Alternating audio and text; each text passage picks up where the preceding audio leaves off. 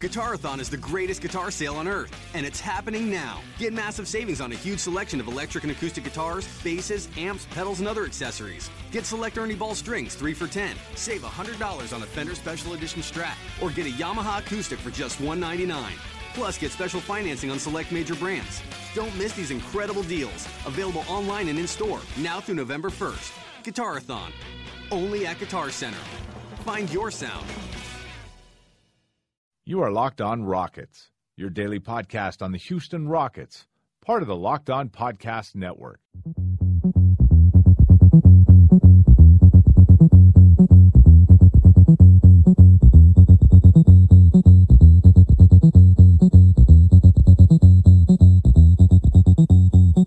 Welcome in to another new episode of Locked On Rockets. I'm Ben Dubose, your host. With training camp starting next week, we're back to a five days a week show, and well, I hope you guys enjoy it because we're putting some good content out there. But one of the things that we're going to start doing is looking at how the Rockets stack up with other teams. Because now that training camp's about to open, we can pretty much say with almost 100% certainty that most rosters are set. We know what these teams are going to look like. So it's fair to do some comparisons, particularly for teams that the Rockets are either going to directly compete with or those that the Rockets uh, just have big rivalries with. And when it comes to the Rockets' big basketball games and rivalries, the first team on that list these days is the Golden State Warriors. Of course, the Rockets have played the Warriors in the playoffs the last two years. Unfortunately, the Rockets have also been eliminated by the Warriors in the playoffs the last two years, having lost eight of the 10 games in the process. Now, barring something extraordinary like the Rockets wildly overachieving or Golden State suffering significant injuries, I don't know that this is the year that the Rockets challenge Golden State. Seems the Rockets' upside would probably be limited to 50 to 55 wins, whereas the Warriors, after adding Kevin Durant to their nucleus of Stephen Curry, Klay Thompson, and Draymond Green, the Warriors are probably looking at, at another 65 to 70 win season. And really, the only team on paper that has a chance of stopping them would be Cleveland. Very outside chance, San Antonio. So this year, are the Rockets really going to push the Warriors in the playoffs? I don't know. But big picture, for the next three to five years, they are going to be the class of the West. And the Rockets with James Harden, they're going to be one of the main teams chasing them. And really, with James Harden under contract for multiple years, one of the teams that's best positioned to do so. So I want to look at how the Rockets match up with the Warriors, not just now, but in the years ahead with this new core, with James Harden, with Mike D'Antoni, and now, of course, the Warriors with Kevin Durant added to Stephen Curry and the rest of the core that we just described. So to kind of take a look at this, I'm going to be joined by Danny Leroux. Danny Leroux is the host of Locked On Warriors, but he also does a lot of other great things. He's a podcast host with Real GM Radio. He writes about the NBA for the Sporting News. Great follow on Twitter at Danny Leroux. So if you guys will stick with me for just one moment, we're going to get Danny on and do a joint Rockets Warriors episode looking at how these two teams might stack up. Danny Leroux, how's it going today, buddy? Doing well. How are you? Doing all right. Ready for training camp to finally get here. Um, as part of the Locked On Podcast Network, one of the things that across the network we've been doing more crossover shows where hosts from two different teams get together. I've just kind of run through your background as the host of Locked On Warriors and, of course, a writer with the Sporting News, host with Real GM Radio. And you know the the Warriors and Rockets have had some big playoff series the last two years. Of course, the Warriors have won eight of the ten games, but uh, they shouldn't be they shouldn't be real rivals going into this year, given that the Warriors are probably a seventy plus win team again. So I want to start off with a question less about the Rockets and more about the Warriors in general. Stylistically, if there is a team or a style that could give the Warriors any kind of trouble what do you think it is? And this could be anything from offense first to defense first, small versus big, uh, slow tempo versus up tempo. Is there any sort of a style that might cause the Warriors problems with this new roster, less depth, and, well, more Kevin Durant? There are a couple different things that can give them trouble. The biggest ones are actually more personnel based, and I think we've seen that with the Warriors over the years, is that certain kind of guys give them trouble for Curry, it can be bigger players that are still agile. Avery Bradley, Kentavious Caldwell Pope are good examples. But uh, from a team perspective, there are a couple of big things. One is being able to run and run effectively because the Warriors, and this will be true, I think, even without Andrew Bogut, they're a very good half court defensive team, but their defense in, in transition isn't always that great. Sometimes they have guys that are cut out of position, and you know it's it's a different thing. And so teams, incidentally, like the Rockets, might be able to take advantage of that when the Warriors miss shots. Of course, that'll be we'll see how often that happens. But also running off makes can work against them. And then the the other part of it, which is very important, and Cleveland was a good example of this, is that you need to be solid in all aspects. That means not turning the ball over too much, playing solid defense pretty much every possession. And so that baseline of quality allows you when that team is playing a really good night to beat the Warriors. Yeah, I would agree with that. It, it seems a little unconventional. I think anytime you see a team that plays the style the Warriors do with so much perimeter success, there's a tendency to think that the way to beat them is just be bigger, be tougher. And the Rockets in the playoffs the last two years would seem to be an example of that traditional thinking with teams that were kind of built around Dwight Howard and the interior presence. But what we saw, you know, it didn't play out that way. Really, I think if you want to beat the Warriors, you need a team that's, you know, as you were alluding to, more more efficient, is able, you know, running after makes is one strategy, but in general, just getting out in transition because there's such a good half court defensive team, and there's a tendency, I think, among people that just follow the game superficially to think that well, the Warriors are this three point shooting juggernaut. So can they really compete on a uh, can they really compete on a intense half court level? And the answer is defensively, yes, they can. So when you're the Rockets, a team like they've been the last two years with Dwight Howard, Donatas Motiejunas, Josh Smith up front, in some ways that kind of played into the Warriors' hands. Is that a fair assessment? Sure. I mean, you can go to that nth degree and actually work out pretty well. We'll get a test of that with the Utah Jazz this year, who have basically bet on being big, yeah. but it could work. And Boris Diaw has actually been a player that has done well against the Warriors, so we'll see if they can actually improve maybe off of what they've done in prior years. But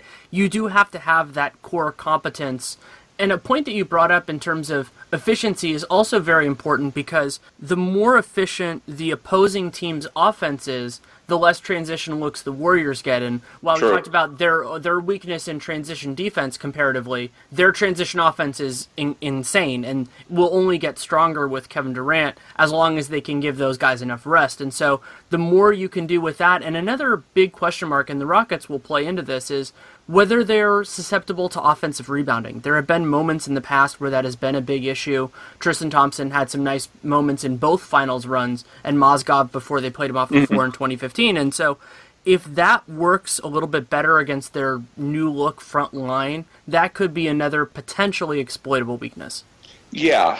Efficiency is an interesting word because it ties into what I was going to ask you about with regards to James Harden when you think of Harden's performance against the Rockets the last two years, particularly the two playoff performances, uh, I'd say it's pretty mixed. There have been some games in which Harden was absolutely breathtaking, you know, scoring 40 a game on 50% shooting from the field, just crazy numbers, crazy good. And then you have the other games, like Game 5 of the 2015 Western Conference Finals, when Harden, of course, had 12 turnovers. The Rockets lost the game. And it's been my take that the Warriors are less concerned with you know raw scoring and more about the efficiency. And this is a superficial way of looking at it, but the way that I look at the way the Warriors organize themselves against the Rockets, it's less about stopping James Harden, the scorer, and more about stopping James Harden, the playmaker. And you can say the same thing, in my opinion, about how they defended Russell Westbrook in this year's Western Conference Finals. And where that's cost Houston, in my opinion, is that you know, yes, Harden, especially if he's on, he might can Klay Thompson and get his 30 to 40 points. But if he's not able to get the rest of the team involved, the Warriors feel like that over the course of a game, you know, their superior depth, their superior talent is going to win out. Um, I, I guess I'm curious how you see that because to me, it's a it's a small but key distinction that you know while they're okay with someone like Harden or Westbrook getting their points, it seems like the emphasis is stopping their ability to you know get their teammates involved and in the case of Harden that means forcing more turnovers when he tries to do that. That's certainly a reasonable way of looking at it and it does depend a little bit on the talent not only that player themselves but depending on the the other individuals you know like how good their surrounding teammates yeah. are but with Harden, it's a particularly notable example because one of the differences between the Warriors and most teams is that they change the way they defend players over the course of a series. A lot of times that's actually because they start with a suboptimal thing and then they figure it out with that happened with Harden. They've changed defenders on him numerous times. Actually, most notably happened with Kyrie in the, in the finals, where they started with mm-hmm. Curry on him and then eventually switched to Yep. Klay Thompson. But one of the key attributes of this Warriors philosophy is the idea of forcing tough shots, and there are certain individuals in the league who are really good at making those. Harden can be one of those, though he can be a little bit less consistent about it. He's amazing at getting to the line and things like that, but tough shots it comes and goes with him. Kyrie's actually really good at that and was part of what killed the Warriors in Game Five of the Finals. So it you those superlative individual guys can do that, but it really does hinge to a degree also on the surrounding talent, and that's why this Rockets team is so compelling. Is because while there are other deficiencies, they have a lot more capability offensively surrounding Harden now than they did last year.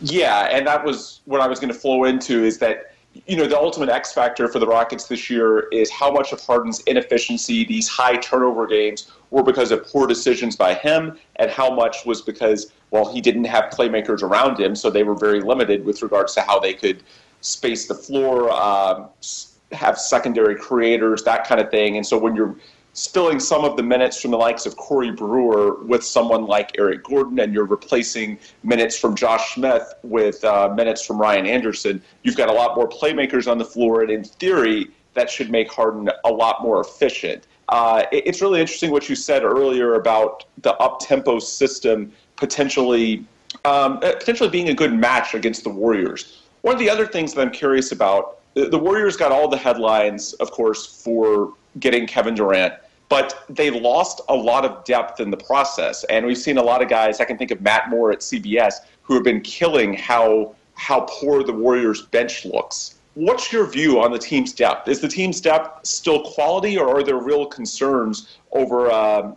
o- over how deep Golden State can go with its second unit?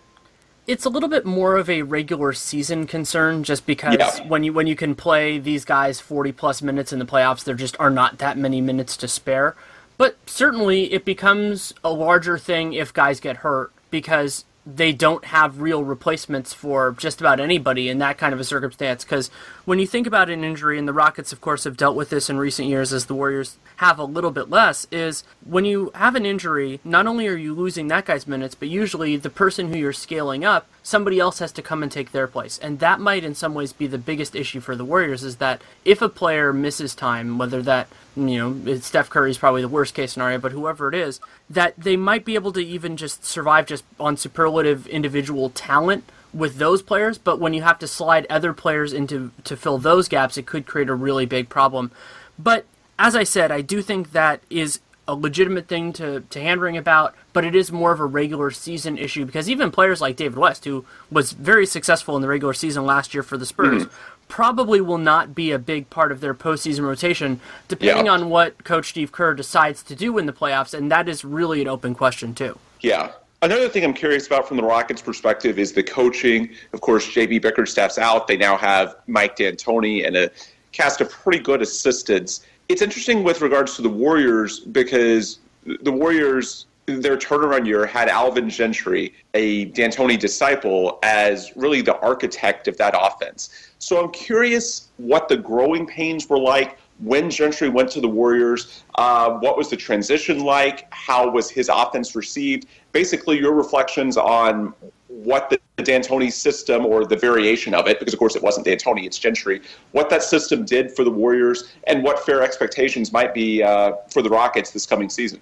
You used it in a different context, but the word expectations is probably the functional word here. And the reason for that is Mark Jackson, despite having deserving credit for changing the Warriors' defensive philosophy, he didn't imprint in, in this team the expectation that they should get good shots every time down. And the biggest change in the Kerr Gentry regime change, and at least offensively, was that they had to think about the way that their offense worked to a different degree. And that took a long time. There were players after that first offseason that were saying you know after after they won the title that there's still a lot more that we can do. And they went to, and they were the best offense in the league last year. So it took a long time to really break that mold of saying okay this is a pretty good look maybe there are you know 14 seconds left on the shot clock i'll just take it and you part of how you have to change that is by actually doing it and just seeing the results and it mm-hmm. helps to have guys as good as the Warriors have. But that will be true also this year with Durant. He's going to be asked to play a very different system than he has before. That will probably task him with being a greater part of the offense than he has done in Oklahoma City, not in terms of usage, but in terms of moving the ball. And that's an adjustment. And so that was a big change, and we'll see what D'Antoni's imprint is on, on the Rockets. But if it's something of that nature, it can be good for everybody because the expectation that the ball will find you when you're open and you can make a good shot, it does fuel players to engage more offensively and to play overall with more effort. Good point. Um, turning to the other side of the floor, defense. I know a lot of teams in the past with their defensive stoppers. In Houston, that's considered Trevor Ariza, although Ariza's defense did slip a little bit last year. We can debate the reasons why, uh, but still, even even looking forward, Ariza is someone that certainly the Rockets depend on for defense. And in the past, if the games were meaningful, you would put Ariza on Stephen Curry for key stretches because Curry was that guy. He was the straw that stirred the drink. And so if the other team had one of those wing defensive stoppers, a lot of the time he was where the man on man attention would be allocated. Now with Kevin Durant, and, you know, yes, of course, there were Klay Thompson and Draymond Green before, but neither Klay or Draymond has the individual brilliance that Steph Curry or KD has. I guess I'm curious, would you anticipate someone like Ariza or again, you can pick your stopper. You, know, Iman Shumpert, go with any other quality defensive player, you know, a regular two or three wing, your three and D guy from another team. Would you expect them to still spend time on Curry, or do you think that um, that Durant draws that kind of defender this year? I hate to give the lawyer answer, but it really does depend on the player. Shumpert is a little bit smaller, and so he he's pretty ineffectual on KD just because Durant's tall. He's a legit yeah, seven footer, true. and so yep. that is a, a, constraint on some of those players. So guys like Iman will probably go on to Curry more often than Durant.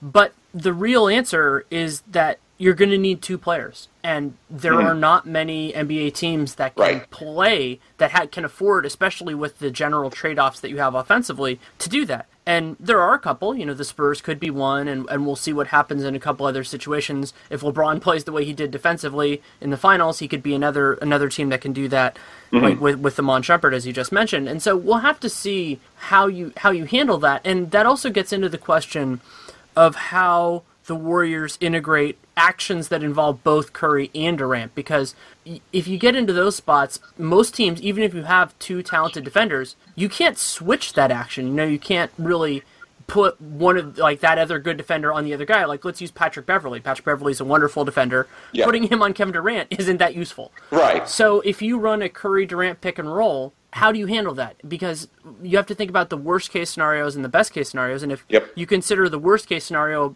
the ball handler getting an open shot, then you're leaning towards switching. But if the result of a switch is that you get Patrick Beverley on Kevin Durant, then that creates its own problems. And so, how aggressively they pursue those kinds of mismatches, and that's going to be a big question early, but it's also going to be a major question late because there is with this team that has expectations of you know a championship or something of that nature they could keep a lot of that under wraps for basically the whole season because the regular season doesn't have much resonance for them. Yeah. Um, last question for me as it pertains to the Rockets and the Warriors. I think we can both agree that even if the Rockets surprise to the upside, and I could see them with the right health, good chemistry, pushing 50 wins and being, you know, a mid-tier playoff team in the West, the Rockets are not going to challenge the Warriors this year, barring some sort of major injury to Curry, Durant, something like that. I think we can agree that the Rockets' best case scenario is still a, not at that top tier with Cleveland and Golden State and maybe San Antonio.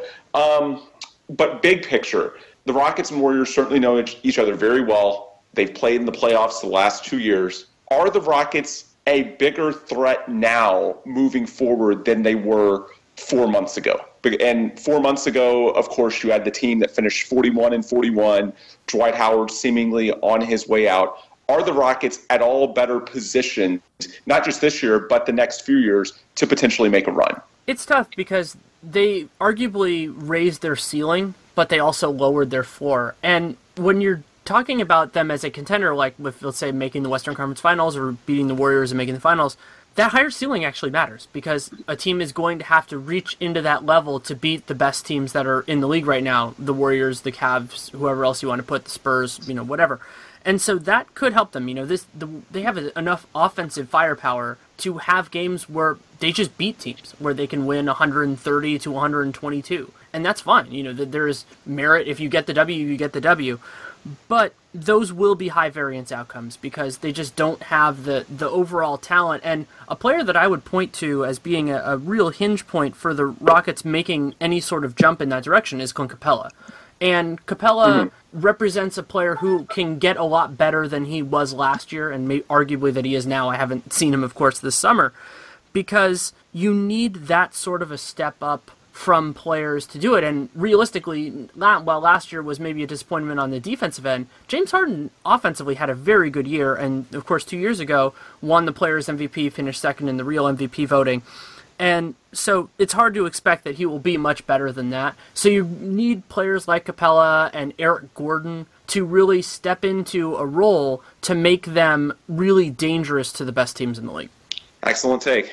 Danny, thanks as always for the time. I know you can be found on Twitter at Danny Leroux. For those who aren't following me, you can follow me on Twitter at Ben Dubose. Danny, thanks so much for the time. Absolutely. Thanks for having me. Sure thing. That was Danny Leroux, host of Locked On Warriors, also an NBA writer for the Sporting News, and a host for Real GM Radio. Thought it was pretty good insight. If you're a Rockets fan, I think you should come away fairly encouraged by that because there's been a lot of questions about can Mike D'Antoni's style win in this NBA? And I've always said that's a little silly because, well, the Warriors' style really Alvin Gentry was a descendant of Mike D'Antoni. They're using a lot of Mike D'Antoni's principles. So yes, the Warriors themselves are living proof that a Mike D'Antoni style offense can win. And what I thought was really interesting, you know, yes, you want to hear that it can win, but there is a unique challenge with these Warriors, with someone, a team that's this top heavy, with Stephen Curry, Klay Thompson, Kevin Durant, Draymond Green.